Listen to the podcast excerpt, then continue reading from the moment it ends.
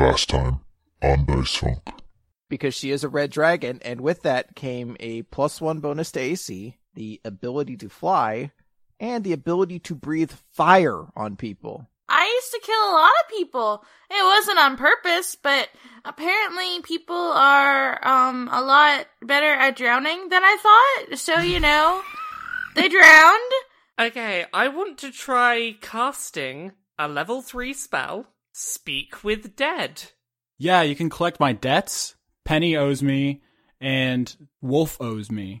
I think that she was frozen and then broken to pieces and then scattered, which is why there isn't much of a blood trail around, it seems. Oh, heck, you got a cool ghost, too? The creature is called a flail snail. Is there anything interesting at all if we go see Wolf? I'm saying he might have his own things going on that I don't know if you want to get dragged into. Have you seen the other version of me that's around town? She calls herself Claire now.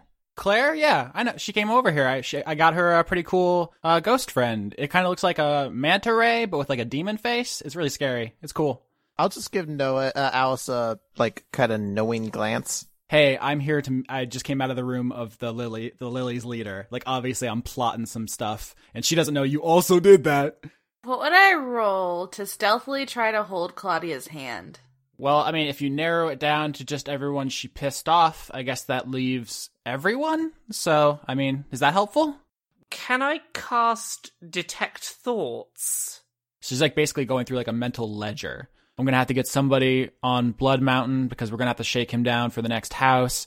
Carrie has fallen behind on her drink quota. Got to get Wolf's necklace. Warden Light is standing outside the sacrum, and the spirits are being sucked down into the mirror. Will it be possible to release them if the barrier ever comes down, your grace?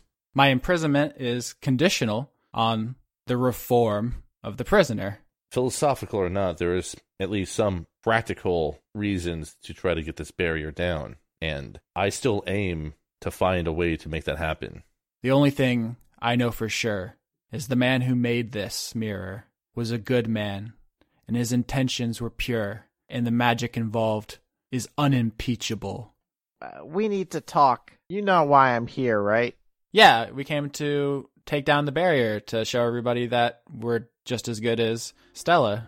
The best way I have to accomplish that goal right now is to kill you. So that's why I thought we needed to talk. Claire casts Fireball.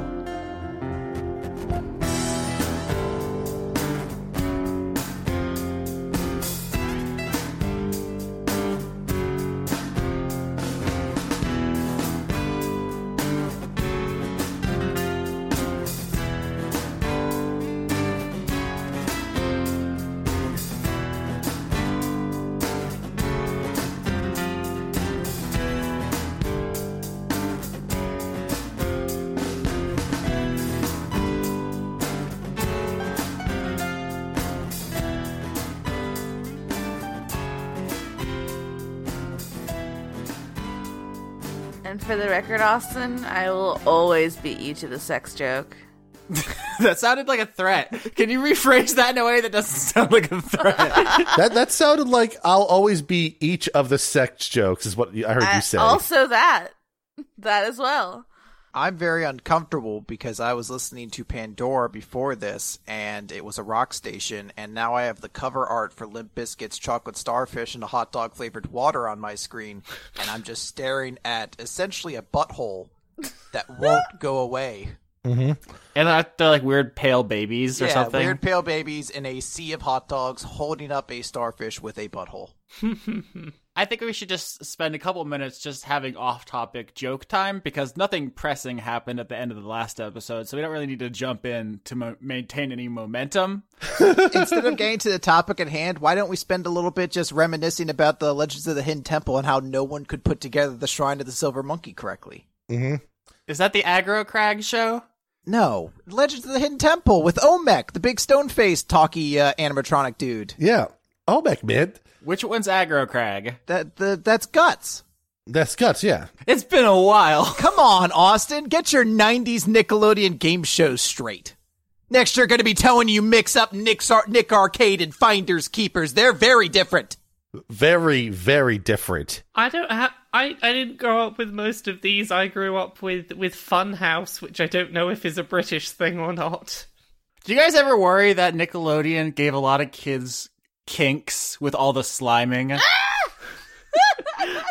I feel like dumping slime on someone at that young age imprints on them. Isn't that what you did to Dora a few episodes back, though? Hey. She definitely got slimed. I'm just saying, in hindsight.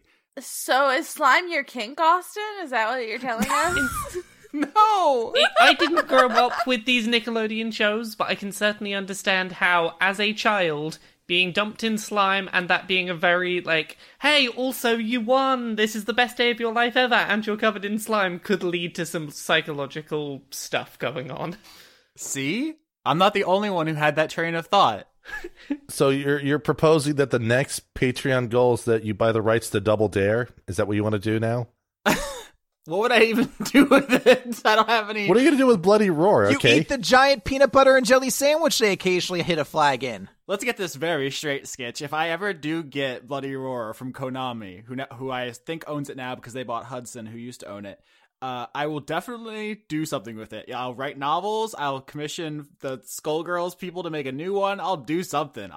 There will be more Bloody Roar content. Trust me, even if it has to be... Season 8 of this show, and you all can just turn into animals, which we've kind of almost already done. Make everyone a druid. Done. I was going to say, everyone turning into animals seems like a great segue to get us back on track to that thing that Austin tried to get us back on track to a minute ago, unsuccessfully. Yeah. I give you guys a lot of freedom on this show, and you never fail to punish me for it. Any time I'm like, here's a little bit of rope, you just start running with it. Yeah. Any good DM gives their players room to go completely off topic and not address the fact that a fireball was thrown at someone. All right, you've invoked the magic word, which is fireball, which is an incredibly... evocative spell for Claire in particular, because like the first time Claire and Zoe saw each other on the stairs, like eye to eye. She threw a fireball. She shows it off every time they meet. Like, oh, look how big the fireball I can make. So it's like her signature spell almost. So when you came up to her, like, oh, I might have to kill you. She just cast it like instinctually. It's like her thing, which is to say, in hindsight, you being a red dragon who is immune to fire is not... It's not because Austin forgot that Claire cast fireball. It's because of a really well-established and complex character reason, and not just because I'm a dingus. Yeah, there was some next-level storytelling being done there, guys. That's what it's all about. There's layers to it. Like an onion. Like an ogre. I quit. Shreked. I can't get ogre all these terrible puns. Zoe is incinerated, and that's it. Want to roll up a new character, Chris? No. I'm this dog. I'm that robotic dog, the collection of various dog souls I told you about before. Which was oddly prescient with the whole sharing souls with animals thing. Yeah. Okay. Also, he's a monk. My audacity says we're 7 minutes in, so here's what the scene is. The avant-gardes and the rocks are on one side of the sacrum, the big lighthouse tower that they were gathered around to watch Warden Light trap the souls of the departed, per Roland's instructions. So they're separated, and Zoe took Claire aside to talk. They went around back of the tower. So these two groups are separated. They know they're separated, but there's no reason for the avant-gardes to think anything untoward is going on the other side, where... Claire has just Kamehameha blasted her sister. That's how, like, I want you to picture it. It's just like this huge, it's way bigger than, she probably cast it at like a higher level, right? She like went all out with the slots and just, it would have incinerated Zoe on the spot, but you're a red dragon, so you just kind of no-sell it. And like the ground around you is scorched down to the dirt. There's like a huge trail of ash, and you're just standing there like blinking like, I don't know what you say, but... Because we would roll for it if it had a possibility of damaging you. And it does not. Oh, that's a shame. I was so looking forward to the notion that that fireball could have literally just one shot killed me. Yeah, because it does 8d6 damage and you have 39 health, which means it could have killed you in one shot. Yeah. That'd have been a pretty sweet way to go out. But like, hey guys, I got killed mid-thing last week. I didn't even get a chance to do anything in it, really. We're all proud of you. Good job. Yeah, so Zoe, I think, is going to kind of take stock of the situation because she was expecting a conversation to start at that point, and instead, immediately it was violence. And that violence then just also happened to be something that was completely ineffectual. It was like trying to use a fighting type on a ghost Pokemon, just didn't do anything. That's the perfect comparison. And so she's just gonna kind of look towards Claire and just say, "So, do you want to try talking things out now? You just said you're gonna kill me." I said I was asked to kill you. But I came to you because I told you I wanted to have a talk first. Persuasion to dial this tension back. All right. So Zoe actually has a pretty good persuasion. 25. Damn, son. That is very good. Wow. Yep. So she does not hit you with another spell right away, which she would have done if you had not crushed that check. And she says, all right, talk. Look, I don't know everything that's been going on with you since, I guess, the Hawthorne Manor, really. But I know that things are complicated for both of us. And I know that you're already on the outs with Lady Nim and the rest of the Lilies right now. So when do you get to the part about you killing me or not killing me? Because it sounds like you're doing a lot of talking around the assassination part of this. Well, I wouldn't say it's an assassination since I told you I was here to kill you before I even attempted to, but I guess that's neither here nor there. The point is that you know why I'm in Ilium and what I'm ultimately trying to do here, and I don't know if your goal's the same or not, but for me it's all about trying to find out how to fix this town, and what I need to do to accomplish that is get more information, which Lady Nim promised me she'd give me if I killed you. But that doesn't mean I'm just going to do what she says. There might be a different way of doing things. And what do you suggest? Well, I mean, I guess I've thrown out crazier ideas before, but what if we banded together, formed our own super LeGrand sister alliance, and fought back against Lady Nim? That seems like a suicidal idea. Have you ever seen what she can do? I think the only thing I've seen her do is that wall snappy floaty move that you did before. Yeah, control gravity itself. Not quite an amateur move. Yeah, but like, I'm a dragon, and you have all my cool spells without the wild magic, and hey, worst case scenario, I have the wild magic, and who knows what could happen. Alright, so this is a persuasion check to convince her to fight someone who could control the very forces of reality itself. So, you know, just your standard check. So, disadvantage, advantage. 27. Oh, great. Great work. Before we started this episode, I literally wrote in the Skype chat in all caps, boss fight, because I thought this was going to go so differently. It still might, Austin. You never know. You never know. Also, you didn't say which boss we were fighting. I mean, come on, that would be spoilers. I thought it was implicit. You get a 27 to persuade her to turn on Lady Nim, and she says, how do I know you're telling the truth about all of this? How do you know this isn't just some kind of test? So he's going to say, look, at the end of the day, if this isn't something you want, then the way this is going to go is the two of us are going to fight, and one of us is going to die. If I kill you, I get the information from Lady Nim, and if you kill me, maybe that earns you some favor back in with Lady Nim, and you go back and, I don't know, do things from there. But I just also know that there's a third scenario where we don't have to kill one another, and I'm not looking forward to the idea of killing someone who's essentially myself, but a more intimate kind of way, not myself as well. I guess that makes sense, and also, you're a dragon now, and I'm not sure I know how to kill you. So, you have me at a disadvantage. Do you have an actual plan for killing Lady Nim, or you just think we're going to stroll in there and zap her? I mean, You know me and my usual sort of notion when it comes to plans. Oh my god, you're just gonna walk in and start shooting magic missiles. I mean, I just walked up to you and said, let's talk, I might have to kill you. I don't have plans! I know, I'm just realizing how screwed we are. Maybe you'll summon an elephant and it'll just fall on her? I don't know, I don't think I've seen something wild magic like that happen twice. I guess the odds of that are low. Oh my god. Okay. Do your friends know?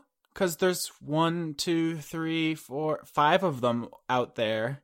No. I mean, they don't know about, I think, any of this, really. Maybe they have notions of things, but I haven't talked to them about it.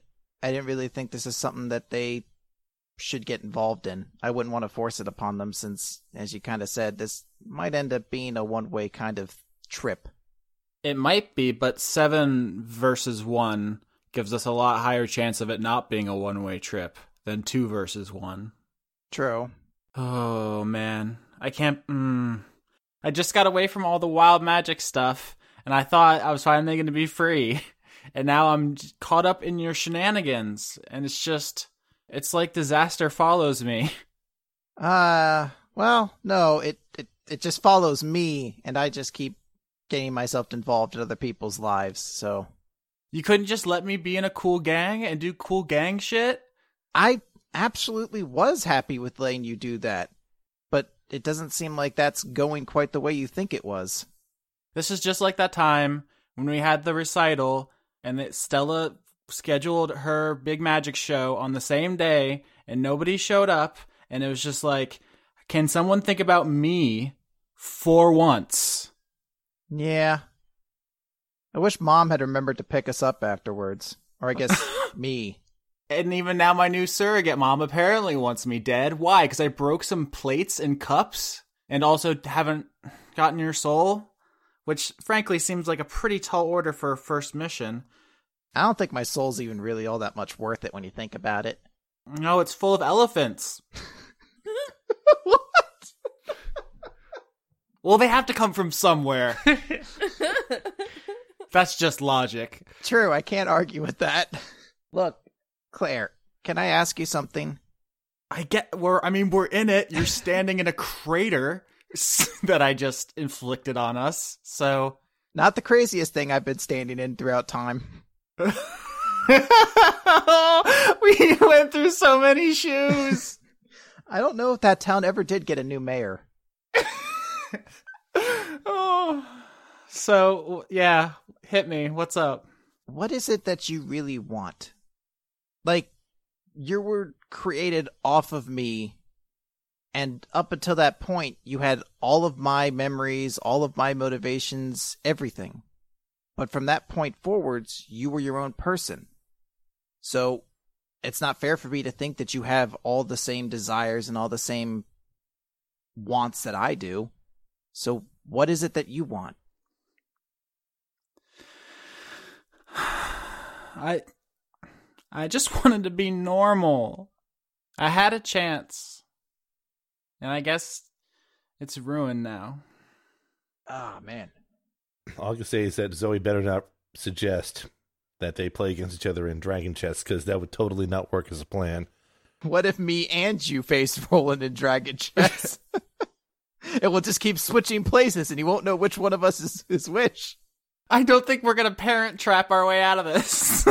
We can parent trap our way out of any situation if we try hard enough. No, because you're a dragon now, Zoe! Look, I'm not going to force you into any of these situations. It's up to you with what you want to decide to do. If you want it to go the way it looks like it might, and the two of us see who comes out ahead, so be it. And just know that no matter what happens, it wasn't the result I kind of wanted us to have, but, you know, I love you no matter what. But if you want to take the risk and see if we can maybe pull off the turnabout that no one expects, well, I'm with you on it. That is what Stella would do. Well, I don't know. Stella might have already fixed things by now, but we're not about doing what Stella does. We're about doing what Zoe and Claire do, which is usually fuck things up, but hey, we could win. I guess, and also, if by some miracle I do manage to defeat you now, your friends would probably find me. This is a very small bubble. I would make sure that that wouldn't be an issue. Wait, you probably shouldn't have told me that, huh? I mean, do we want to go back a little bit? Do we want to rewind things? You dork. You never think we never planned anything. Okay, you know what? This time we plan it right. You go and get your friends on board. I'll go back to Tarsus and see if I can figure out something that'll help us when the time comes. But we're not just going to stumble into this like a couple of fuck-ups like we always do. I mean, I guess you have a point, but at the same time, you know, why not do it the Zoe Claire way? It's gotten us this far. I mean, this far, and she gestures to around you, which is overcast sky that you caused, a flaming field that she caused, the general imprisonment that both of you decided on. This far is not a ringing endorsement of our methods. So if you want to just walk over there now and she'll turn the gravity up and crush our bones into oatmeal, I mean, I guess there are worse ways to go. I can't think of any, but I'm sure there are. You're forgetting something. Uh-huh. And to give you the visual for this, if you've never seen the wrestler Rob Van Dam, he does a very signature move at this point, and she's going to be doing the fingers pointing to herself. She's like, I'm a red dragon. Boosh! Yeah, which means you can't get hurt by fire. You do realize that comes standard on devils, right? Well, now I do. Congratulations on getting to where they start. See, this is what I'm talking about. I don't think you have a basic grasp of what we're up against. No, but as you said, if I get my friends to help, then they can put a plan behind all this passion and conviction. Or you could just kill me and go about your way. I mean, you have a choice. Although I'd probably beat you. I have more tricks up my sleeve than you might think. I can do other things besides fireballs. Are they all ineffective against dragons, though? All right. You know what? Go talk to your friends. We'll meet later. Jesus. She wouldn't say Jesus. I keep doing that. No, it's our old pet dog, Jesus. Jesus is canon. Yeah, Jesus is canon as the pet dog, yeah. Was he particularly rambunctious? Is that the backstory? He used to fart a lot. The backstory is that something wacky happened to him with wild magic. Like we turned him purple or something. He grew wings. No one questioned it. Yeah, he didn't come down for a week. We had to lure him with all the bacon in the village. That smell never came out. It was delicious. What's wrong with all of us? We're the best. That's what's wrong with us. I may have smoked a little too much meth before tonight's recording. No such thing. All right, go talk to your friends. I'll catch you later. Stop telling people you're going to kill them. It's not a great opener. I feel like this one's end result still kind of proved the old method, so I'm going to keep doing what I do. And she's going to fly off. Okay. All right, so boss fight averted. Austin's like, so many statistics I came up with. Hey, I was ready to rumble, but yeah. Is this a running trend for us now where we basically just sort of circumvent boss fights? I don't know if I said that this season, but I said this last season definitely, that a pacifist run is 100% possible. You decide your own involvement in Project Mayhem. So if you guys want to go full-on Undertale bad ending, you can. I don't think it's the most interesting podcast we can do, but whatever feels right for your characters. Mm-hmm. I mean, it's not as though I really removed the boss fight. I just delayed one boss fight for a much more epic one to come down the line. Yeah, you rescheduled it in hard mode is what you did. I was basically like, get out of here with your Ansem. I want to fight Sephiroth now. Oh, you mean this guy that I'm immune to their attacks? No. All right, so Zoe LeGrand rejoins the Avant-Gardes, and you guys were on your mission to uncover the killer? mm-hmm. currently at large, who is responsible for the death of Lyra the Fire Giant. And as far as you guys all know, the killer is Garrick the Great, and that's where you are. Mm-hmm.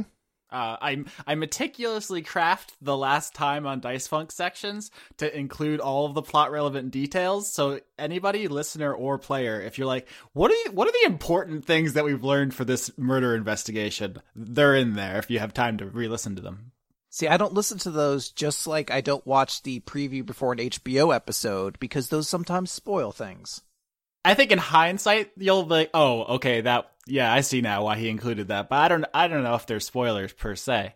I'm also lazy. I go back and listen to them. I'm just too slow to pick up on what's being hinted at. I'll get it, like, when season 4 starts, I'll listen back and be like, oh, that's why that was there, but... oh, we were all trapped in Ilium. All right, so what do you guys do next? We had the other lead of... dealing with Wolf as another person that could be tied up in all this. What was it that Sylvia said about Wolf? She said something to the effect of he would be not necessarily adversarial, but he would complicate things for us, I think was the phrase that was used. Mm-hmm. Yes. All of the characters in town seem to represent an arcana, one of the major arcanas of tarot, and Wolf is strength. Although it does not seem it will be your strength if you choose to entangle him in this, but that is the best lead you have.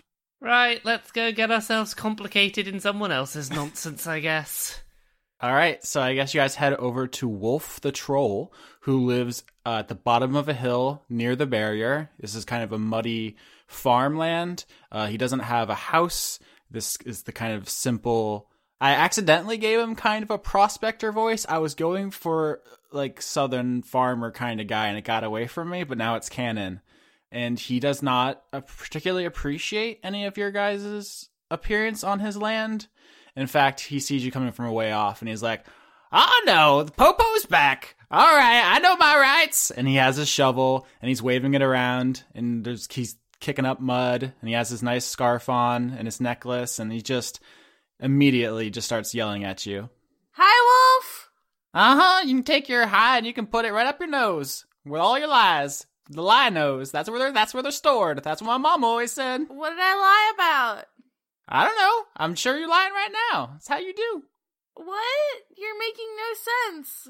Y'all said you were going to be my friends and you were going to visit, and when you even be here? You had a bunch of days off. You didn't even come over once. I had a lot of sleepovers scheduled.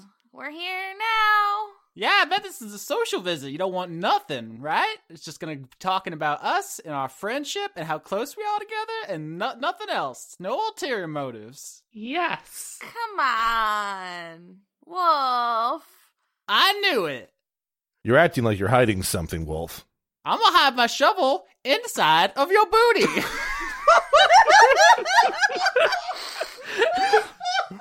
What do you think of that, pretty boy? So you think he's pretty? Roland once again looks at the camera. After that, you wouldn't be acting so defensive if there wasn't a good reason for it. So, you're right. That is me. You know me very well. You know all my tics and quirks, and you figured me out because we're such close friends. I think he's being sarcastic. Roland's going to lean over to Valtari and just sort of mention, perhaps you can work something out of him. Do you want me to just weasel into his head? Seems like the easiest way to deal with this. Possibly, but he also seems to respond poorly to magic being used against him, so maybe not lead with that. Fine. He also doesn't know you yet, so it might make it easier.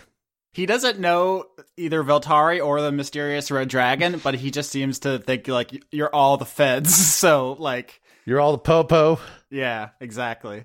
He doesn't even acknowledge that there's new people. I'm gonna try and deceive Wolf quite considerably here. At this point, I'm gonna join in with Wolf and start being antagonistic to the rest of the party as if they have captured me because they are the popo.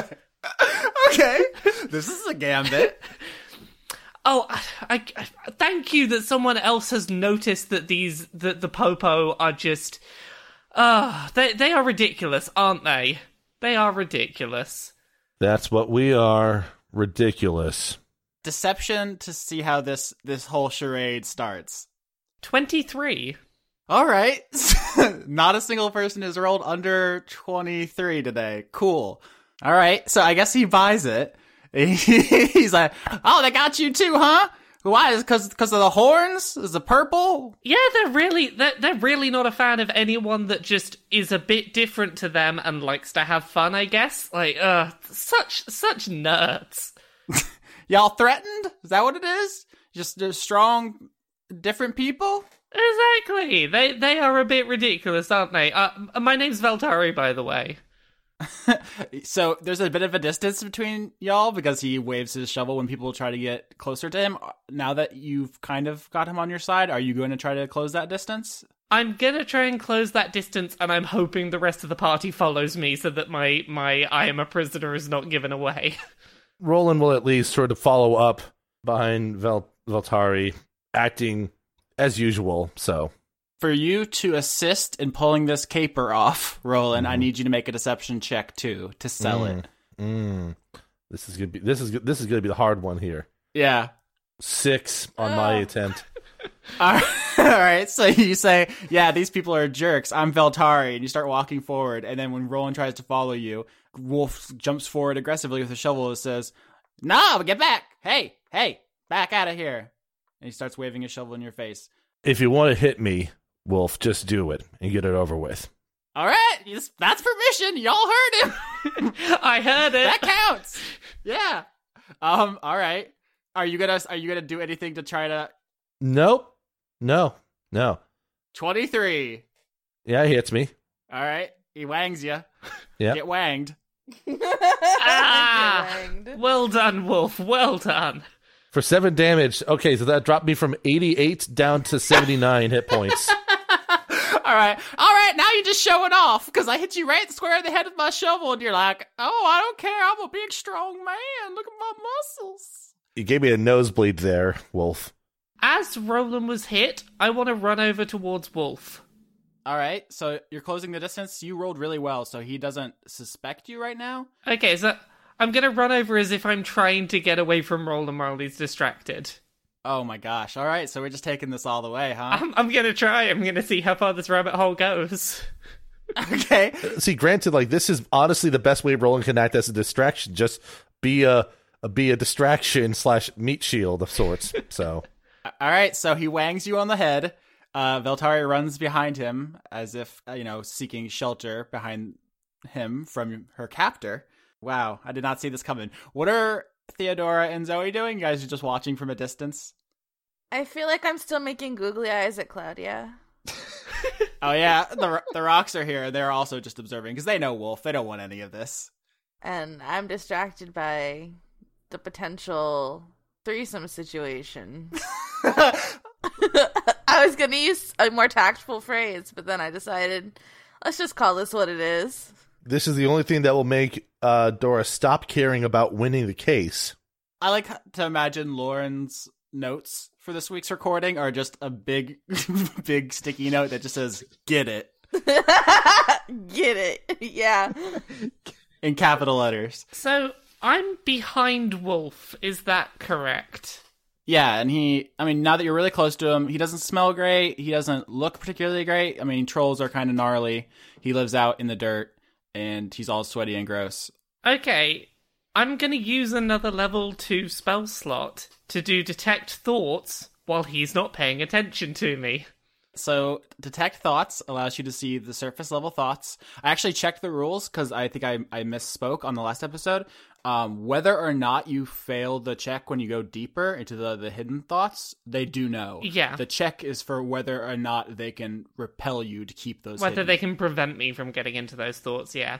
That's fine. For the second, I just want to be on surface level thoughts again while this whole thing is going on. And I may decide to go deeper in a second, but we'll see.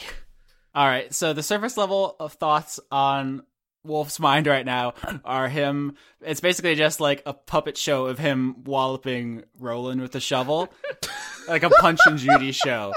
He's like really excited about it, but it's not like it's not like Mortal Kombat fatalities. It's not like he just wants to kill Roland. He just wants to bop him around to work out his frustration, and because there's like some resentment there.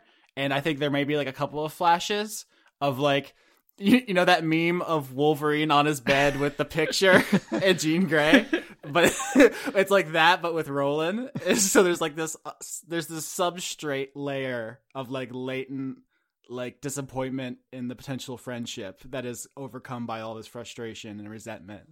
Dude, why are the Popo after you? I didn't do nothing. I'm just trying to farm my gosh dang food. And everyone comes over and bother me, always ask me questions. And everyone wants to hang out and come over and just get a pizza. So they're not the only ones who've been bothering you? Everybody picks on Wolf. Everyone picked on me outside. They pick on me inside. They picked on my daddy. They picked on my daddy's daddy. Everyone's always picking on us. Look, we've got to stick together as people getting picked on by the people that, you know, can pick on us. Who in here's been picking on you that I can deal with if I get away from them? I mean, try to find somebody who ain't picked on me. Bring everyone over here. I'll point them out. Anyone in particular? Wait, how did I pick on you? Didn't you make it rain? That wasn't me. I think it was you. No, I've just been, you know, holding hands with this cute girl over here. First of all... You're just crying. You're going to take the focus of the scene and make it entirely about you in your pants situation. Second of all, you're going to force us to confront the Robin question. Let's do that, and then right afterwards, Zoe will announce that we all need to kill Lady Nim. We'll just put this on the conga line of just escalating. And on top of that. Isn't that kind of rubbing it in that Wolf doesn't have any friends to point out, hey, I got this friend I'm holding on to right here? Dora is not a tactful person. No, I'm just saying, I'm just trying to unspool the implications. All right, so Robin pulls, well, doesn't physically pull, because that would end in screaming, gestures for you, Theodora, and Claudia to have a sidebar. You are pulled out of this interaction, and you're going to have your own thing in a second. Meanwhile, this does just kind of rub it in Wolf's face that you're over there, and I guess you're trying to get yourself two lovers. He can't even get someone to hang out with him. Hey, Wolf, don't listen to them. You don't need them. You've got me now. We're cool. Wait, you're going to be my friend? I'll be your friend, sure, why not? Deception, I guess, or... persuasion, theoretically. Do deception, I guess, again. 23!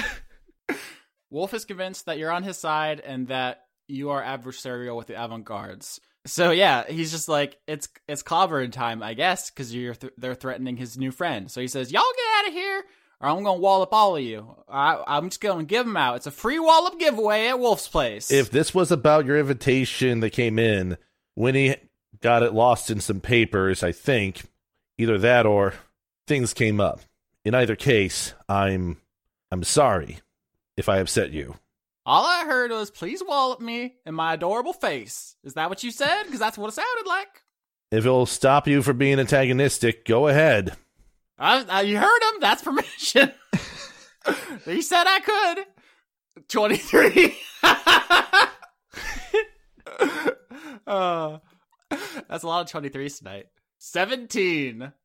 All right, that takes me down to 62 damage. Opponent's left. He'll have to wallop you another, 8 times to knock you down, but that one actually hurt, I think. Can I roll for Zoe to do deception? Like, she's selling the terror of being whacked with this shovel, like it would be like getting whacked with death itself? Yes, absolutely. 17. All right, that's pretty good. So you go running off, basically? Yeah, I want to sell it cartoonish, not cartoonishly, but it's like an exaggerated as a dragon's terrified by a shovel. But I want him to feel very awesome by that fact that a dragon was terrified away by a shovel.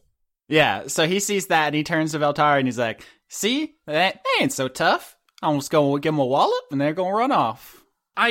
If I'd known that, I guess I shouldn't have been their prisoner if I'd realized that you could just give them a good whack with the shovel. Mm-hmm.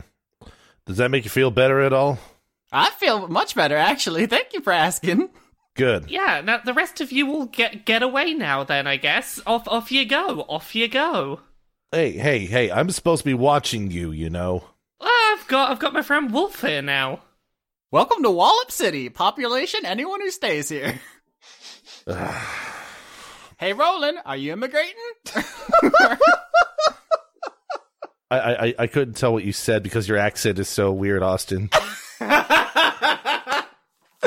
asking you if you're immigrating to Wallop City. The proper term would be relocating, since it's within the same country.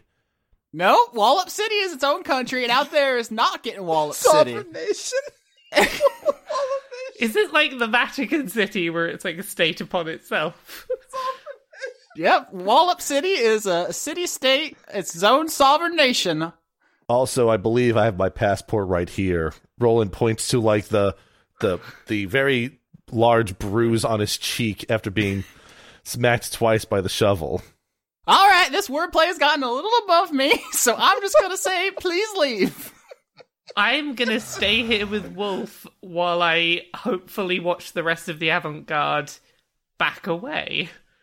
Do you guys back away? Oh, I've already flown away, fleeing in terror. Roland just sort of, like, looks at Valtari for just a brief moment before looking back to Wolf and says, I'll be back, and hopefully you'll be willing to just talk about things next time. I think you'll find our immigration officers are very unkind to newcomers to Wallop City. You ever play that game, Papers, Please? Wait, what? I have the Papers, Please. I'm getting into Wallop City. I also have a computer with Papers, Please on it. I thought you had potatoes here, not papers, but fair enough. I'm going to get some ice for this. Roland just sort of turns and walks off loosely in the direction that Zoe ran off to. All right, so as the Avant-Garde give Valtari space, Wolf turns to her and goes, What I did there is called a metaphor. I say a thing that's not the way things are, but it sounds kind of like them, and it makes everyone feel bad, because I'm so smart. That's really cool. I need to use more of them myself, I guess. And I try and shout to the Avant-Garde as they're going, you all smell like you rolled around in something bad. It's not a very good metaphor, but I'm hoping it does the trick. Yeah, there's more where those. Yeah, there's more where those came from. Thank you for that, Wolf. Thank you for helping me get away from those them bullies. That's what they are. Yeah, that is what they are. Like they have been coming to look after you all day. They have just had coming to bully you on the brain since first thing this morning when they grabbed me. It's such a shame. I had taters and everything. We could have had ourselves a nice meal. Yeah. And instead, they got to come here and just be all belligerent. Which is a fancy word for mean. I don't know if there's anything I could do about them, but if I end up seeing them again at some point and I'm not imprisoned at that point, like, if I can help get them off your back, that's all I want to do. If I can get them off your back, I want to help with that. They were saying something about looking for some wizard, Garrick the Great, something like that, and they for some reason thought you might know either where this guy was or why he might have killed Lyra. Like, look, I get it if you don't know anything, that's fine. They might have just been being bullies for no reason, but is there any chance you know anything that might get them to back off if I end up bumping into them? So the Wallop City scene took a bit. So I don't know, because Detect Thoughts only lasts for a minute. So do you want to burn another spell slot to have continued it? Screw it, yeah, I'll burn my third level 2 spell slot on it. All right, so you're still in his surface thoughts when you say Garrick the Great, and there's an immediate drastic jump in his thought patterns. But, like, you're in his mind, so it's just, like, super plain and obvious that he knows a lot. Like, you get a clear, vivid image of this figure. It's, like, a tall, dark-skinned man in a top hat wearing a domino mask, and his skin and, like, appearance kind of looks illusory. You guys don't really actually know what's up with the mask so much because only Bumbershoot did the check on it. But for the audience who may remember, it's a masquerade mask that people use because it has an illusion on it that allows you to disguise your identity. But you get a perfect image of this person that you've never seen before. And you also get some related images. You see a destroyed house in a field, and you see a bunch of items, just like weird miscellaneous like capsules and some kind of weird mechanical tchotchkes. You don't even know what any of them are, but you see them very clearly. Like it's almost like an overload. As soon as you say Garrick the Great, his mind is like on fire with these things. Look, I get the feeling that you might know something about this, and it's cool if it's a tough subject, like a sore subject or something. But I've seen that they're really mean to you, and the last thing I want to see is for them to come back and just come hassle you again. I know that, you know, they shouldn't, because Wallop City is a pretty good way of deterring them. But is there anything that, like, if I see them, I can tell them to get them to back off? Like, do you know anything about what they thought you might know? So you've passed all your charisma checks. He trusts you. There's no reason why he wouldn't answer. And he just says, yeah, I know him. I seen him at the old wizard's place on the other side of the bubble. Do you know where that Broke house is? The one with where the wizard used to live back in the old days? I don't, sorry. Oh, I saw him there. It was like right at midnight at the time that is the house, because time is weird, but you know what I mean, the darkest time. And I was just going for a walk and I saw him. Old wizard's house by the bubble? Something, did you say by the bubble? Yeah, on the other side. We're on, I don't know if it's west or on the other end of the bubble. Okay. Yeah. Okay. Did you see him doing anything suspicious, or? I mean, he was being real cool. Was that suspicious? Are we talking cool as in the metaphor, because he was using ice magic, or? Oh, you learned what a metaphor. Oh, I taught you about metaphors. Yeah, he's talking about metaphors. No, I just mean he has a real cool like hat and he just looks suave, which is a fancy word for like cool. Am I still in my second minute of detect thoughts? Yeah, I mean, you're in it. It's just like scrolling through a slideshow. It's like you're in Garrick the Great's Instagram now, and it's all just like glamour shots of this handsome man in a hat. I'm not getting anything from Detect Thoughts that would imply that he's holding anything back here. There's a lot, so it's hard to say like what there is left to hold back, because there's a lot. It's possible. Okay, look, Wolf, I'm going to have to go in a second, like, before they come back, because I don't want them capturing me again. But before I go, do you mind if I try one of your potatoes? Because I hear you do pretty good potatoes. Sure. I ain't cooked it yet. They're all kind of raw. Do you? I could always take one to have later if you'd be all right with that. I'd really like to try your potatoes. Yeah, of course. I mean, you're an honorary ambassador to Wallop City now. So, and he knights you with his muddy shovel. Oh, thank you for the great honor. I shall cherish this royal title for all of my days. Thank you. I'm gonna go before they come back. But next time I got a day off, what do you like to do when you've got time when you're not looking after potatoes? I ain't really never had no friends to hang out with, so I don't. I mean, I have ideas of what I would like to do. I don't know if what I like, because I never got a chance. What ideas you got? We could run and try to tag each other. It's like a game. I saw some kids do it once. It looks fun. That seems pretty fun. And we can draw things on the ground with our claws. Ooh, what do you like? What do you like the idea of drawing? I like drawing trolls eating dwarves. That sounds pretty fun. Like, okay. How's about this? Next time I have a day off, we are gonna do some drawing, and we will try catching each other. You promise? I promise. Next time I have a day off, that's what we're doing.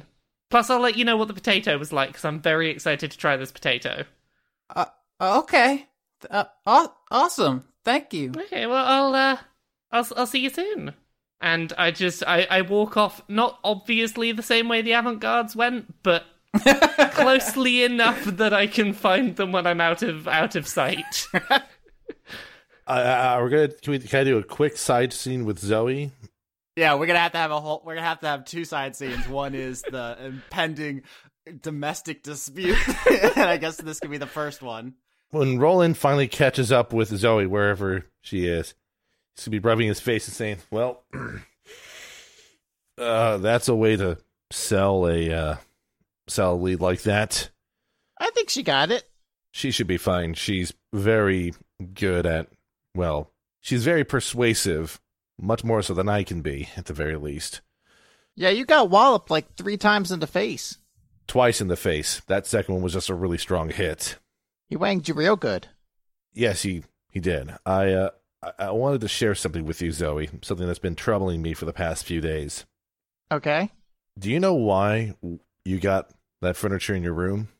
I didn't know. I thought maybe it was something we got from Penny for finding out what happened to the sheath.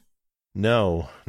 Apparently, Maximilian Hawthorne is in the custody of the Warden. Somehow his spirit has been imprisoned by the Warden. That is why you got that furniture, because that was the payment for that particular job. Mm.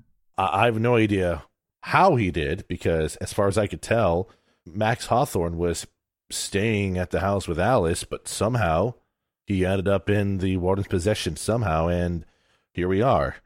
I've been trying to keep an eye on Alice a little bit, because I'm fairly certain that information would have left her quite a bit sore. You wouldn't know anything about what might be the situation here, would you? The situation about how Hawthorne got into the Warden's possession? It's just very confusing, because I have no idea how he could have gotten, why he would have been over there, but... I mean, I know that I gave Alice that one message about Bumbershoot. Message about Bumbershoot?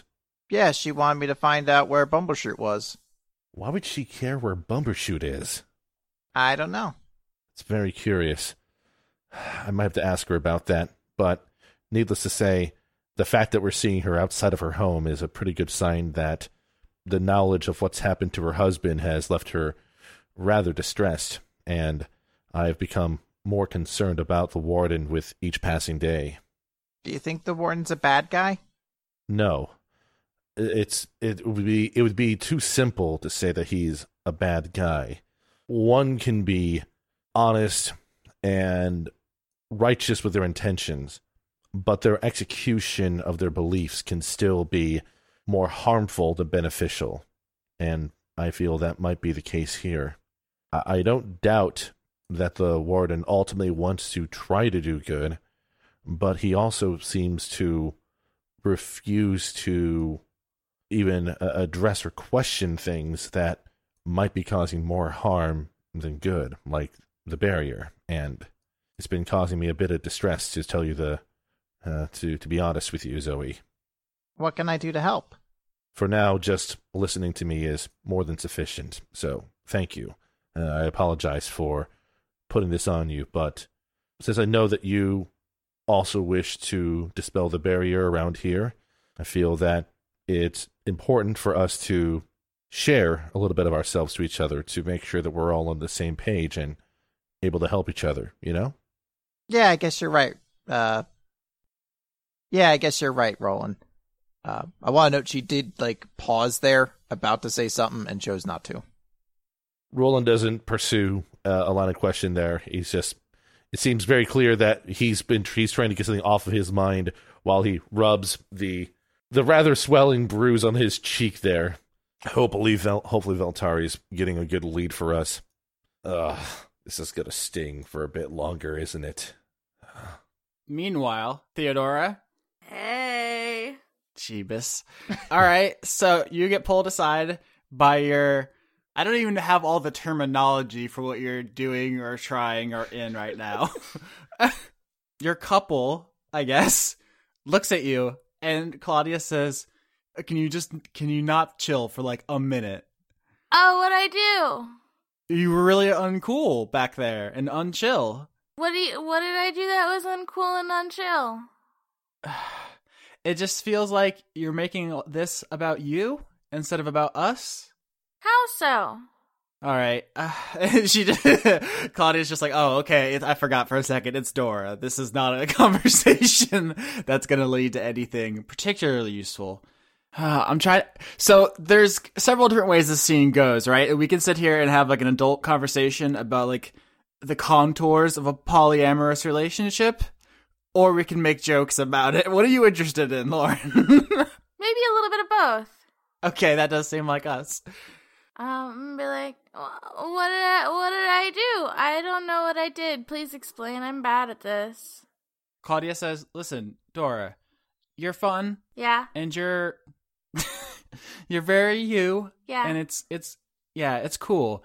It's just, like, right now we're in, like, kind of a weird, fragile place, and it would be helpful if you could just maybe not add a bunch of pressure to everything right now, like, drawing a bunch of attention and, like, getting a lot of people to, like, ask questions and stuff. I just don't think it's healthy right now.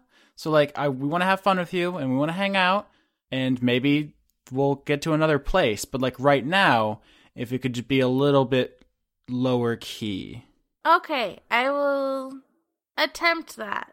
Sometimes I'm bad at things, but I will try. That's all we're asking. Do you guys ever think about getting, like, metal gloves so you can hold hands? Think about it. We've tried stuff. There are things... Is this the place, Dora? I'm aware. I am aware of the concept of prophylactic measures. Whoa. Hey, I was just talking about holding hands.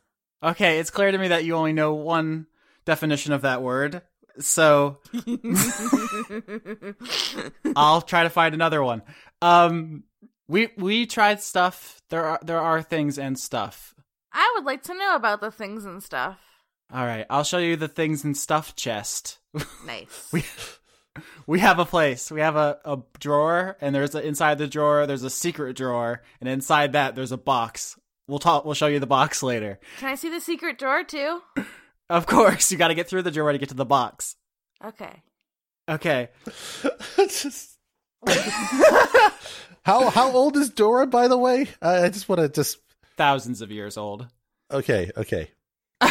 Okay, so you guys have agreed to reel it back in public a little bit, and then in private, off screen, you'll have perhaps a more intimate conversation. Hey. Those could be interesting. I just don't know if they're super great podcast material.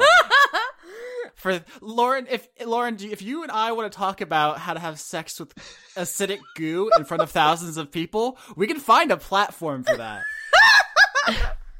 I'm pretty sure there's conventions that will be open to a panel about that. I was thinking more like we want YouTube content that's not just the episode uploads. Oh my god, I'm so down for that. Let's do it. A little peek behind the curtain. The concept of the character of Robin is kind of an inversion of this anime trope of goo girls. I don't know if you guys are aware of, like, the anime monster girls or the associated anime trope. So the idea was to, like, flip it and be like, it's not sexy, it's really inconvenient and would ruin a life, but, like, Lauren is determined to make it sexy. Hey, that's what I'm here for. I guess we're just rolling with it, because whatever you guys are interested in, that's where the show will take us. Okay, so the group rejoins. I don't know, there's no way to transition, like, that wasn't an edit for future reference. That's just how the show has been recorded in linear time. The group regroups. Valtari turns up. Hello. So you guys share all your information, I suppose. Yeah. Can we have a little bit of downtime right now? Yeah, so I'd like to give narrative context for the downtime. But yeah, if you guys want to recharge your stuff, you don't have to immediately head out. Right. Particularly if you're going to follow the lead you got from Wolf, because he said he saw Garrick the Great at the equivalent of midnight. So you guys have time. If you want to roll history right now for information on that house, because it sounds like something that has history. Oh, geez. 14 on my history check. Zoe got a 3, so she actively detracts from the sum knowledge inside of Ilium.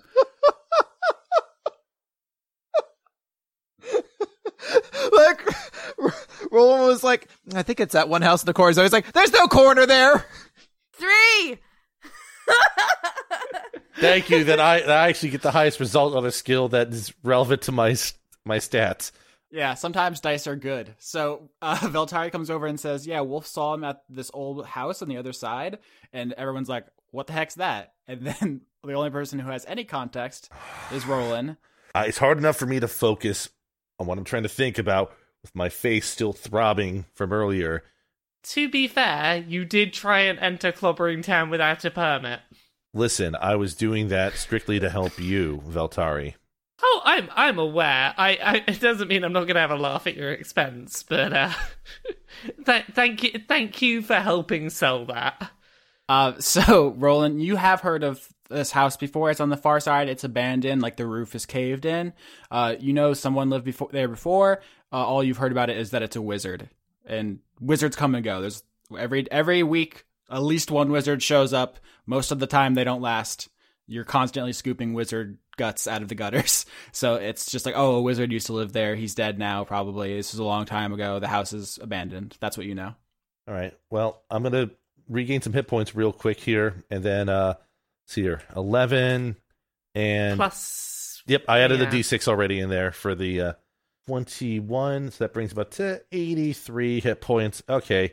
To role play your song of rest that you get from me, it's just like a very standard children's lullaby. I play you as if you are a small child, and I'm just like, nah, this is what you get. You get a nice quiet lullaby as you go to sleep. What is your plan of attack on this? Are you guys gonna just walk over to the house and just sit and wait for midnight, like in Elder Scrolls, and just hit like select, wait for 7 hours, or are you actually gonna do anything on the way? We can either do a stink out or an approach. I say we stop by the base for stakeout snacks. And then we stake out once we have the proper snackage. If by stakeout snacks you mean more preserves, then... Preserves and crabs. Oh, jeez. All right, so you guys stop by Avant-Garde headquarters for stakeout snacks. Stakeout steaks. I like that idea, that you guys get, like, steakums for your stakeout. Steakum snacks. If we're stopping to do food, can I prepare something with the potato? Of course, yeah. I want to try and make some, like... Let's go for, like, crinkle cut wedges. Does anybody have cooking proficiency? I think one person does. That'd be the dragon, right? Zoe did. I don't know if she still has the proficiency anymore now. She's a dragon. Drumming was harder. You could be the sous chef. You can still roll for it. +3. It'd be a +3 bonus then. It's a +4. Some of us are level 9. Thank you for correcting me. 16. Nice. Okay, so I mean it's almost as good as it could be. Like 20 is the Gordon Ramsay threshold. You're almost there. Do you want to describe what you and Valtari do in the kitchen with that one single potato? We somehow make this potato into, like, a shareable size. Like, we make some very thin wedges out of it so that everyone feels like they can at least have a couple of them. It's like when you go to a very fancy restaurant, you get a square plate and, like, 2 potato wedges and then, like, a syrup swirl. Yeah, but they're very nicely done. Like, we sprinkled some spices on them, you know, we, like, fried them up so they were, like, very crispy on the outside but soft on the inside. Like, these are very good premium gourmet wedges.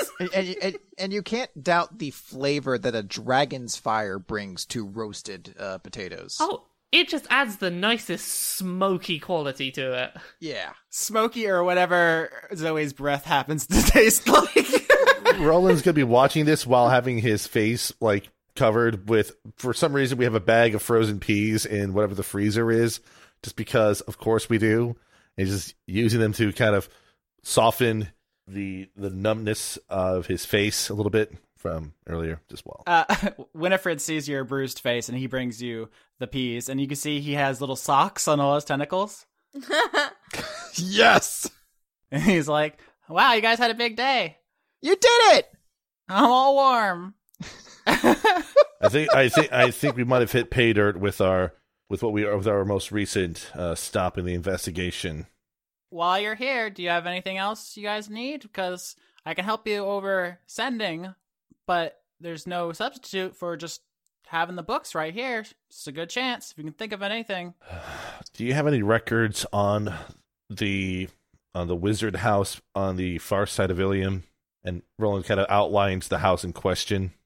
Let me check. Yeah, okay. This was before any of us were here, so I didn't see this in person, but I guess he was a really strong wizard who lived here. I think the warden busted him personally, which doesn't usually happen. He usually gets other people like us to do it. And usually those people eventually die because this is a dangerous job, which is why there's only 2 bounty hunting companies left in Ilium. But that's fine. That's a way to do stuff. What was the warden busting him for? What was the crime? It seems like he was really dangerous. Let me check. It looks like kidnapping and murder. That's certainly a combination there, and odd for a wizard to be pulling it off in this town. Seemed like a pretty bad dude.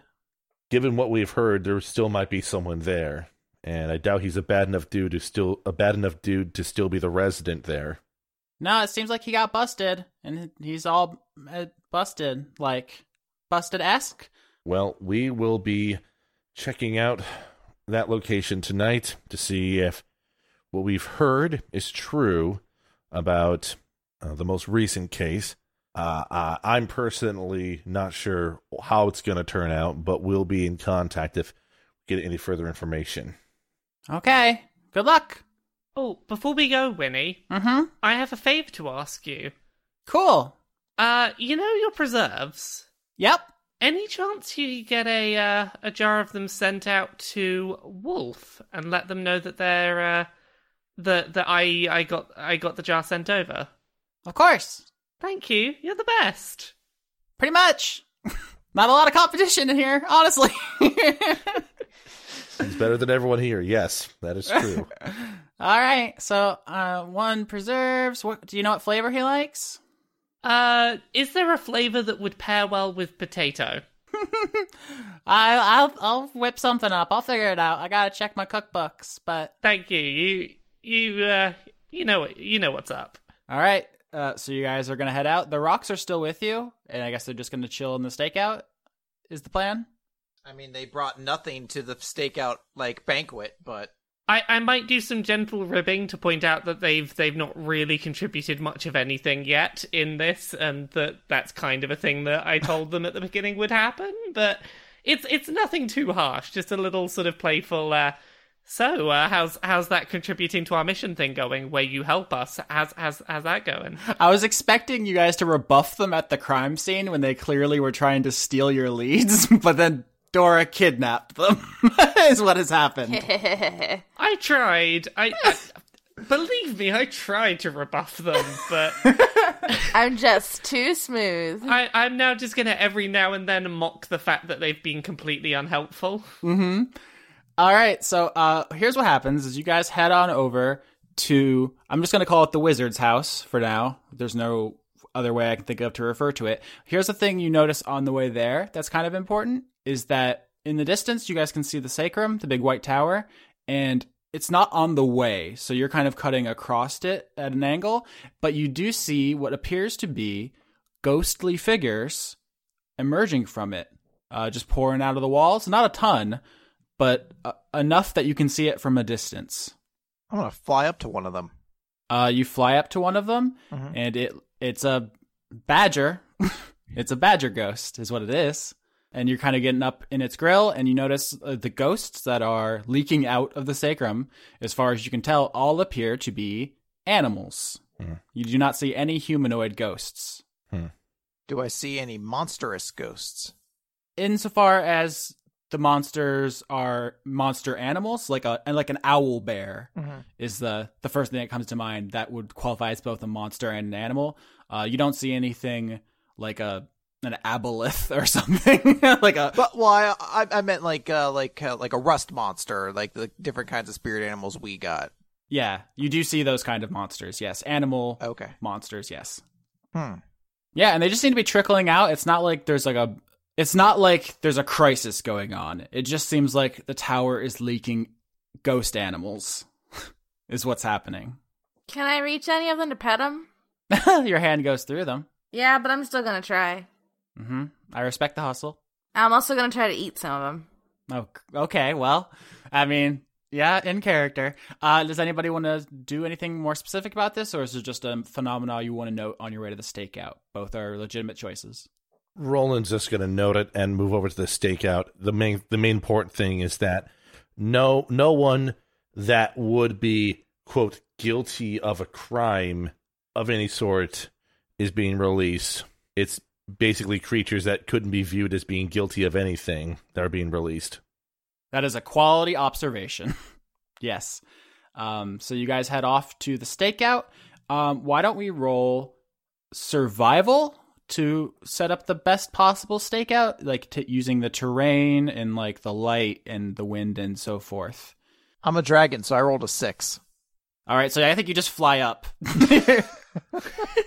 I rolled a 20. I rolled an 8 because I'm bad at many things. And I roll a non-natural 1. Oof. Okay, so Valtari is the only one I think who would, on her own, have done a successful stakeout with the rolls 6, 20, 8, and 1. So here's how this night goes. As you guys like post up in the grass, you're doing some all gillied up stuff. Zoe's flying overhead, keeping an eye on stuff, but not doing a great job. Hey. I'm sorry, it's just, listen, the dice compel me. But the basic portrait of the scene I want to paint for you is that there is a single house all by itself. It was like a modest one-bedroom kind of house that has fallen into disrepair. The ceiling is caved in, like all the windows are broken. It looks pretty bad and messed up. I think you guys probably check inside. I'm not going to be a jerk about that. You checked it out. It doesn't, there, no one's there. You don't see anything like hiding. There's maybe more to find out, but if you guys are on stakeout, the barrier, the wall is pretty close to like the backyard. There's only so many angles of approach. So as it gets to the latest, darkest part of the night, everyone make a perception check. 7 for Roland. 25. Crit. 21. 21 also. All right, 21. Both probably were good enough, frankly, but the crit goes to Zoe. And so here's what happens. You're flying. This is perfect. The dice are just giving us gifts every week. I just want to be thankful. I just want to bow our head and just be thankful for this gift that Zoe obviously is the one who sees it because she's flying. Walking towards this stakeout area is a man in a top hat wearing a domino mask. Very suave, dark-skinned, but also illusory, clearly. There's something magical going on with this appearance. And he's walking towards the house. And he would have gotten there, if not for Zoe's amazing roll, without you guys noticing, because your stakeout was kind of mediocre. But your perception game's on point. Zoe, you spot him. All right.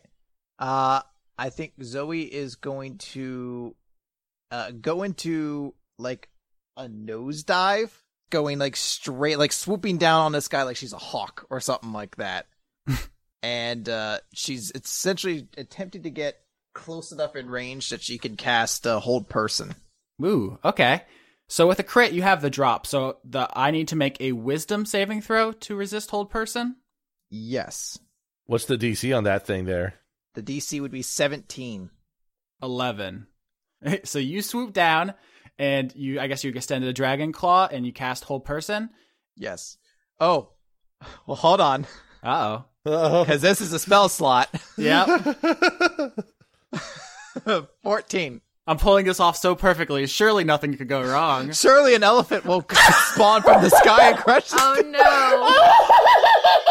Oh, geez. This is great. Good job, Chris. Good job.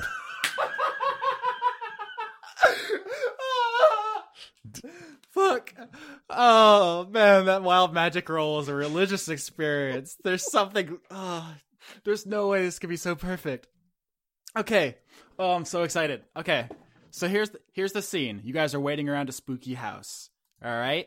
Zoe's flying in circles overhead, keeping watch. She sees him. Here comes the suspect in his very conspicuous garb. She swoops down, holds out a claw. Stop right there, criminal scum. His arms snap to his side. He's captured. You've got him. The mission is successful. Suddenly. Zoe, you feel a tickle in your throat. And you, you give a little cough, and it just... It won't go... And suddenly, this what starts as a cough is just like a terrible, oppressive feeling in your throat, and you're trying to cough it out, and something falls out of your mouth. And then another, and then another, and you're just coughing these things up, and then they start making noise and flying around you. Oh God, what's happening?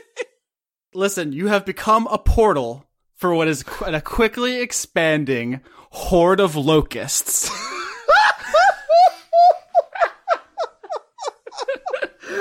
And you just retch and throw up just waves and waves of locusts. And this goes on for like a minute. Like, hold person runs out.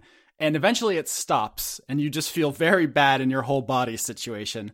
But now everyone is in dangerous terrain, partial cover, in a swarm of locusts.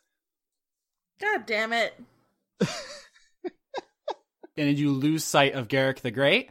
Does anybody want to do anything in this scene? Because obviously you guys all see this. She's throwing up locusts. I don't know why it's all vomit stuff. That's a total fucking coincidence. I have an idea that I hope will deal with our the person we're looking for not getting away, and might also stop the locust problem. Oh, nice.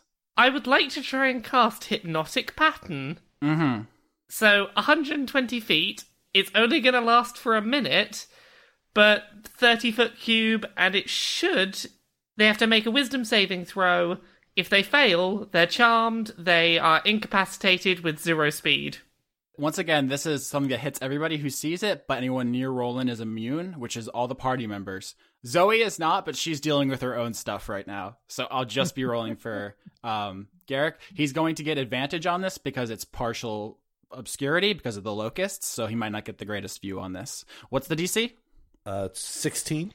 10. So he fails, but you don't know that, and you also don't know where he is. I probably should have done that hidden GM roll, but you summon a gigantic hypnotic pattern that all your friends are immune to.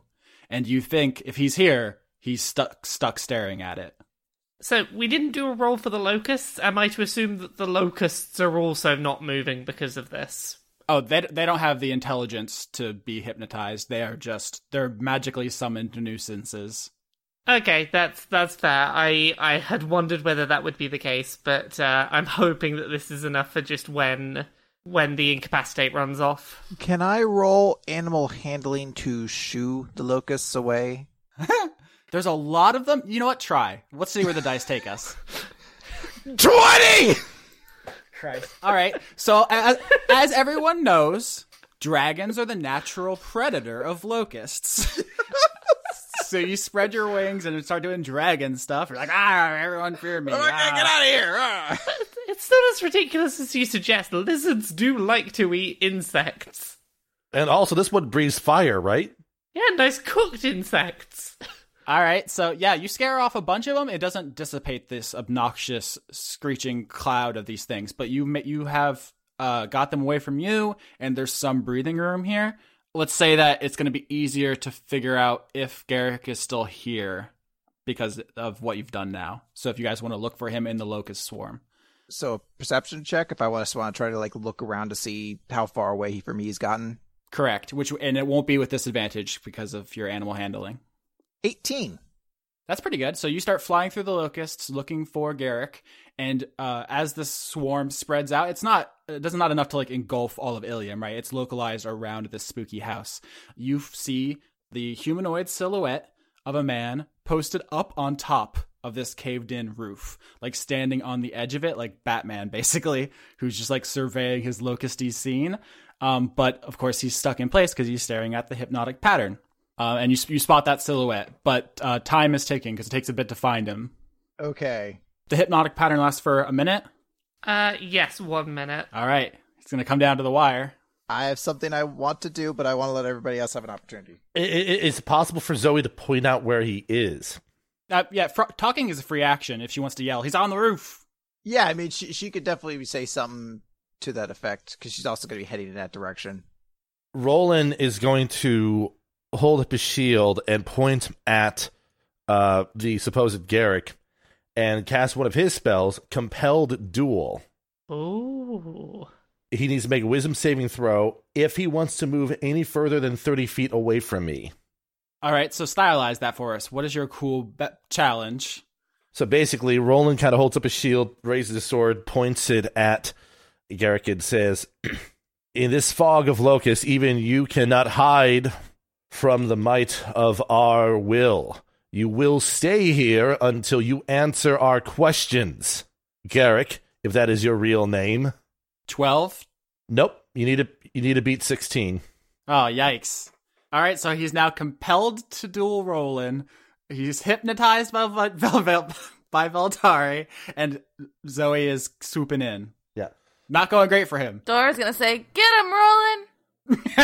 Basically, if he attacks anyone other than me, it has disadvantage in the attack roll. And if it wants to move anywhere that's more than 30 feet away from me, it must make a wisdom saving throw. So I'm saying it because I don't even know if it's the guy we're dealing with here, man. Let's be honest.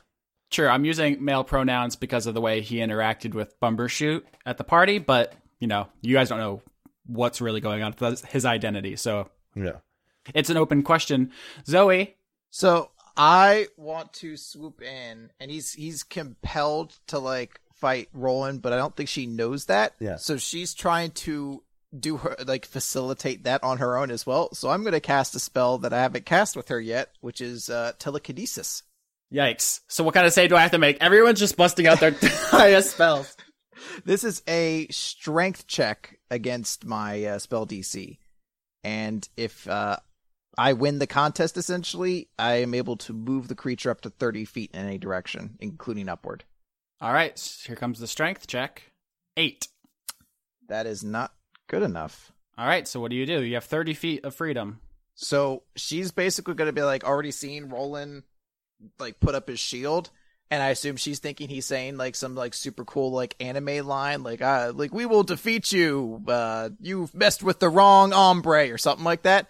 So she's I'm gonna help this guy out, and I'm gonna just essentially telekinetically toss Garrett as close as she can to Roland, and then I also need to make sure I don't cause more nonsense to happen with another 14, which I guess I can't do since we just did a 14, so 12 on the wild magic. Oh, gosh.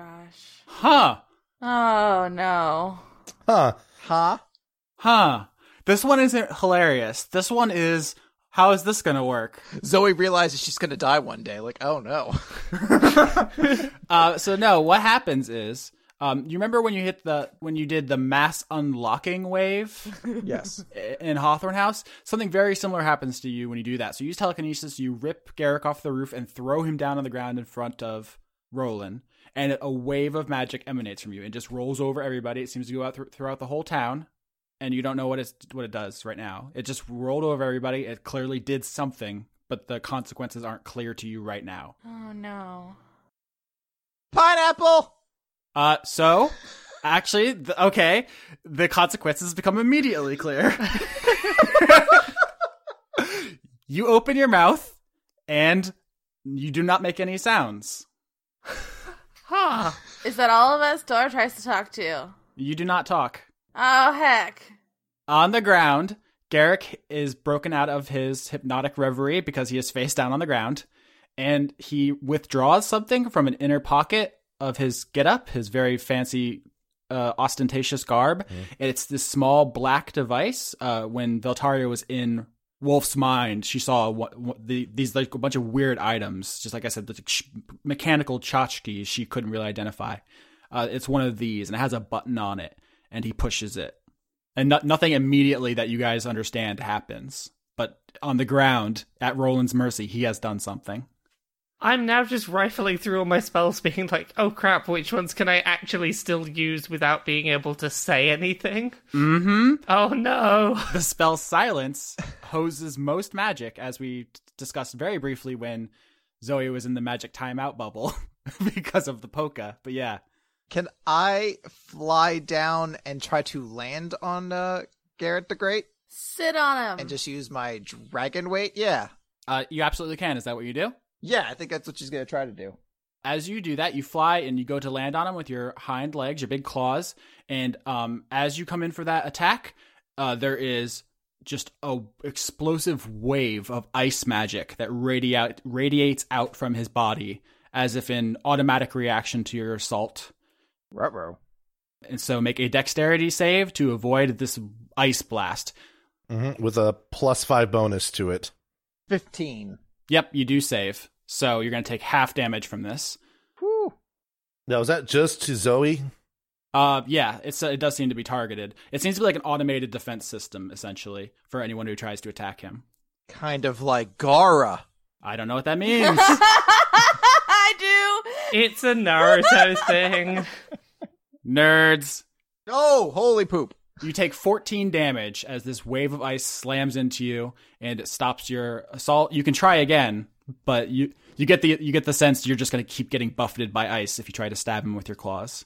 To try and buy us some more time, I'm going to use my remaining level 3 spell slot to cast Hypnotic Pattern again because it doesn't have a verbal component. What are the chances of that? All right, here comes my wisdom saving throw again. You do not succeed. All right, so Garrick kind of just gets to his feet defiantly, like, ha ha ha, I've won the day. You can't approach. Oh, wait. He doesn't actually say anything. He just, like, gets to his feet defiantly as if, you can't touch me. But then here's a huge hypnotic pattern. He looks up at it and he kind of just is, for a minute, he's going to stare at it. You've got 1 minute to work out what to do, team. Roland is right in front of him, so he's going to try to reach over and rip off the mask. Okay, so if you try to make contact, you're aware that you're going to take ice damage, and you just want to try to get through. You want to muscle through it, is what you're saying? You're damn right, I will. All right, so the way we can do this is you can choose to fail the dexterity saving throw, which represents you kind of dodging it, and just walk through it, take full damage, and then we'll let you do that. How does that sound? Damn straight, let's do it. All right. Oh, that roll is not good. Yes!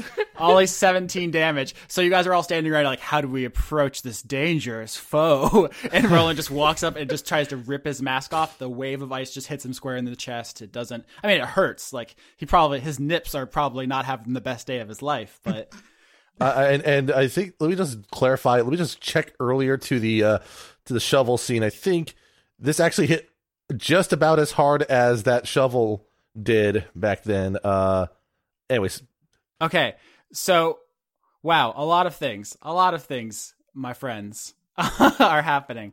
I'm trying to think of how this interacts, because there's a lot going on now. There's a veil of silence that has fallen over the battlefield. There's a huge hypnotic pattern. There's some kind of magical ice defense. He also hit a button that you guys don't know what happened. Like, this is like a JoJo fight where it takes 10 pages to explain all of the way the wires are, like, running between the combatants. So if you cut one of them, it'll, like, you know...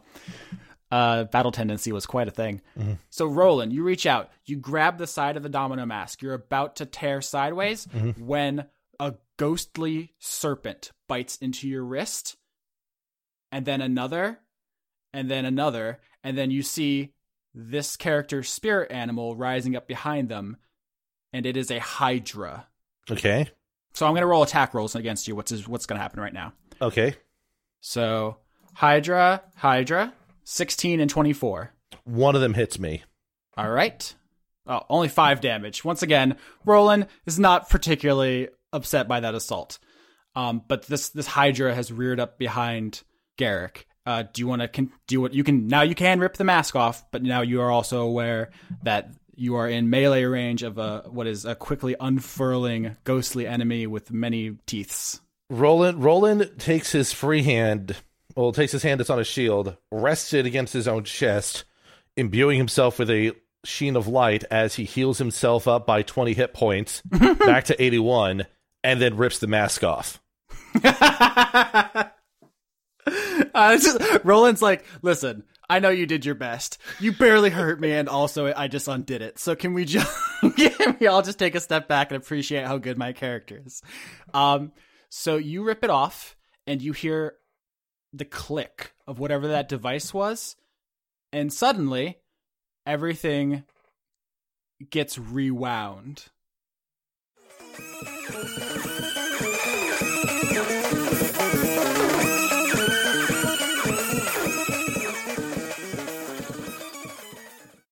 God damn it! To the point when he first clicked it, and he is on the ground again. We all remember what happened during the first rewound section. Correct. So basically, he's Yoshikage Kira, is what you're saying.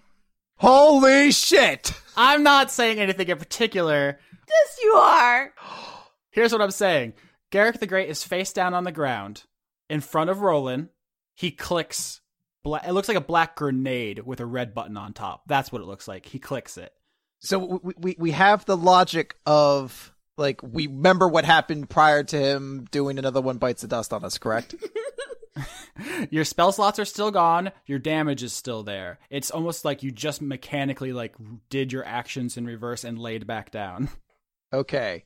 Can I fly up towards him? Similar to the same way I did it before where I, it would look like I was about to just try to land on him to squish him in place. Mm-hmm. But this time when I get close, I want to summon Fat Boy Slim, mm-hmm. and I want to disintegrate his metal grenade penny activating device. Wow. You guys are very good at D&D, is the thing. You can absolutely do this. Here's the two things I would say is one, Fat Boy Slim goes in for the attack. He's going to get hit with the wave, and you guys are sharing a soul, so that damage is going to hit you. Okay. And like I said to Roland, just powering through it means you auto-fail. Are you okay with that? Well, here's the thing. Uh-huh. There is a very good likelihood this attack could kill me. However... Oh my god. Zoe doesn't care, because she wants to go in and do something heroic. So, yes is the answer to that question. This would be an amazing way to die. All right. How much health do you have before I push this button? 25. I was at 39, took 14 damage. Oh no. All right. You have 25 health. You have 25 health. Here comes the damage as Fatboy Slim rams through a wave of ice. Boo! 31 damage. Fatboy Slim freezes solid in midair, and then Zoe LeGrand, Red Dragon, freezes in midair because her soul has been frozen, and she begins to plummet from the sky. Roland is going to, as a bonus action, once he sees Zoe start to fall, invoke the power of the griffin into himself, causing wings to sprout out of his back, mm-hmm. and he immediately lunges upwards in the air to both catch the frozen Zoe, mm-hmm. and immediately apply lay on hands on her as she's falling before she has a chance to do a death saving throw. Awesome. So you saved Zoe's life because she definitely would have shattered on the ground. Right. Very much like Lyra, in fact, at which point Garrick scrambles to his feet, withdraws another device from inside of his coat. This one is like a weird clockwork. It looks like basically a steampunk alarm clock. And he punches the button on top of it and just bursts into smoke like a ninja and is gone. Can't roll perception to see if he's... No, I mean, you see him physically explode into smoke. Okay. He's not hiding in smoke. I don't think we can talk yet, but Dora's going to be like, that motherfucker. You guys immediately all learn American Sign Language and figure out how to say that motherfucker. So Zoe is going to be back up to 20 hit points mm-hmm. by the time Roland sets her down on the ground.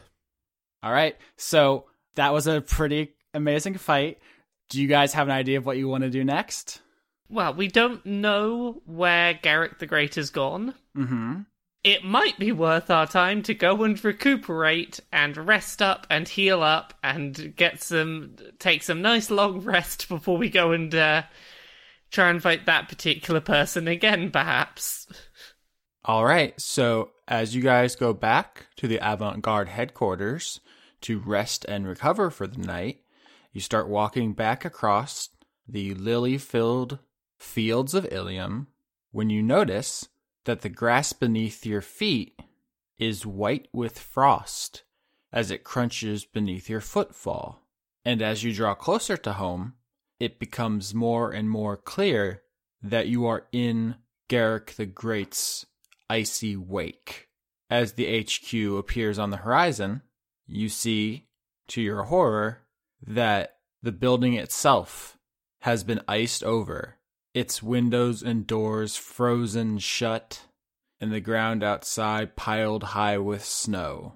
And so I imagine your first instinct is to try to contact Winifred, but as you all begin running through the snow to try to get home, shouting out the password to get in touch with your secretary, you are only met with silence.